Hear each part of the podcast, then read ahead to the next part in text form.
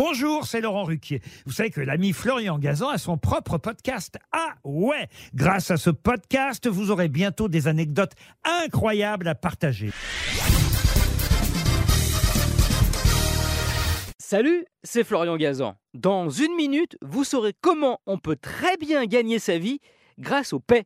Ah ouais Ouais, bah, mais pour cela, il faut déménager en Chine, car c'est là-bas que les flatulences peuvent vous faire gagner jusqu'à 4000 euros par mois.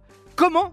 Eh bien, en devenant renifleur de paix. Ah ouais? Ouais, bon, autant dire que c'est une profession dans laquelle il y a une certaine pénibilité du travail, mais une profession qui existe vraiment, car dans la médecine traditionnelle chinoise, on est persuadé que les paix ont de multiples odeurs, c'est un peu 50 nuances de paix, amères, sucrées, salées, des nuances révélatrices d'éventuels problèmes de santé.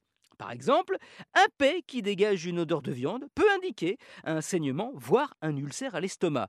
Un qui s'enlaille serait le signe d'une surconsommation d'aliments propices à une inflammation des intestins. Ah ouais Ouais, mais attention, hein, devenir renifleur de paix professionnel n'est pas donné à tout le monde.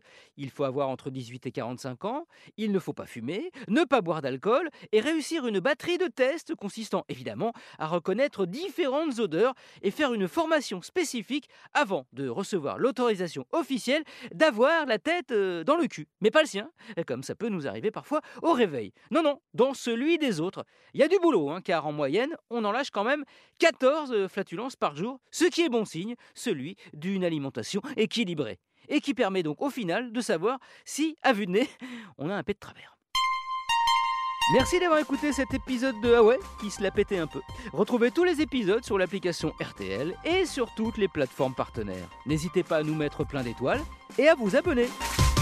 A très vite